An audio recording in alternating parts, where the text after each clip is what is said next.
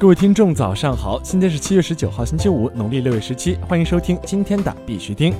以下是昨天行情，截止到昨天晚上十八点，根据 Coin Market Cap 数据显示，全球数字货币市场总市值为两千七百五十一亿三千零八十五万美元，二十四小时成交量为八百零七亿四千三百九十五万美元。比特币报九千九百三十四点九八美元，较前一天涨幅为百分之零点一六；以太坊报两百一十四点三九美元，较前一天涨幅为百分之零点七五。昨天的恐慌与贪婪指数为四十，前天为一十九，恐慌程度有所下降，等级仍为恐慌。虽然整体反弹无力，但短期的空头也开始乏力了。因此，短期币价大概率会在九千七百到一万二百这个夹缝里区间震荡，继续耐心等待。在这里呢，必须还是要提醒各位，投资有风险，入市需谨慎。相关资讯呢，不为投资理财做建议。以下是新闻播报。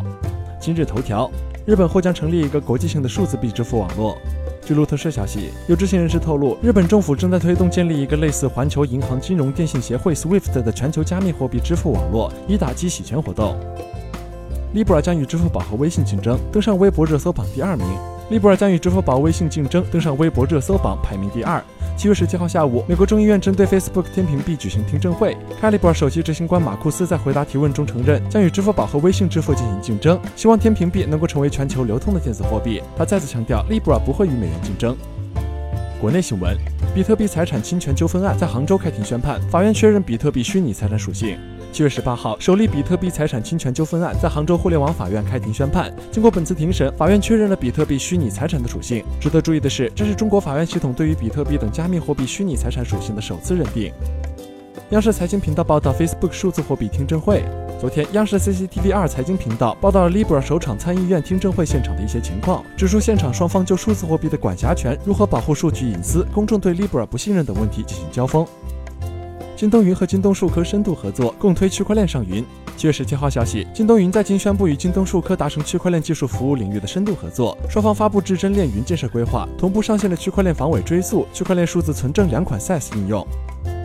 成都市武侯区发布武侯区五 G 产业融合发展实施方案，探索区块链联合征信等。据人民网报道，七月十七号，成都市武侯区召开新闻发布会，正式发布武侯区五 G 产业融合发展实施方案。在金融方面，武侯区将引导具体条件的金融机构试点五 G 应用，探索五 G 智慧银行、虚拟银行、区块链联合征信、商品交易所动产质押、AI 金融等系列解决方案。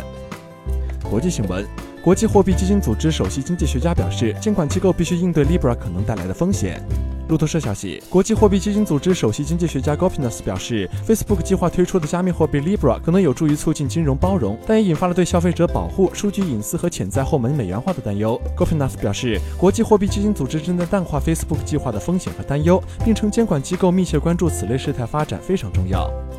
媒体表示，机器国家部长一致认为需要迅速应对 Facebook 的 Libra。路透社引援知情法国官员消息称，本周三在法国举行的七国集团财政部长和央行行长会议上，与会部长一致认为，在 Facebook 计划推出的加密货币 Libra 以后，需要应对新兴的数字货币。此次会议很大程度上的共识是需要迅速行动。国际货币基金组织表示，与法币货币挂钩的加密货币是传统货币的完美替代品。据 a t h r o n World News 消息，国际货币基金组织最近发表文章表示，随着行业的变化，银行和现金存款可能会受到数字货币的限制，与法币挂钩的加密货币将是传统货币的完美替代品。大卫·马库斯表示，Libra 一半的储备金是美元，所以会相对稳定。金色财经直播报道，在本次 Libra 听证会上，议员提问：假设我每个月的房租是一千 Libra，万一作为储备金的一篮子货币波动很大怎么办？是我自己承担风险吗？马库斯回答：的确，Libra 一半的储备金是美元，所以会相对稳定。至于其他的储备金，我们还会和基西等组织对话。好了，今天的必须听新闻播报就到这里。更多区块链资讯呢，请关注我们的微信公众号 b i x u t i n g 小划线，也就是必须听的拼音加上一个小划线。喜欢的呢，点赞收藏，记得分享给身边的小伙伴哦。最后呢，感谢各位听众的支持，祝大家度过美好的一天，我们下周再见。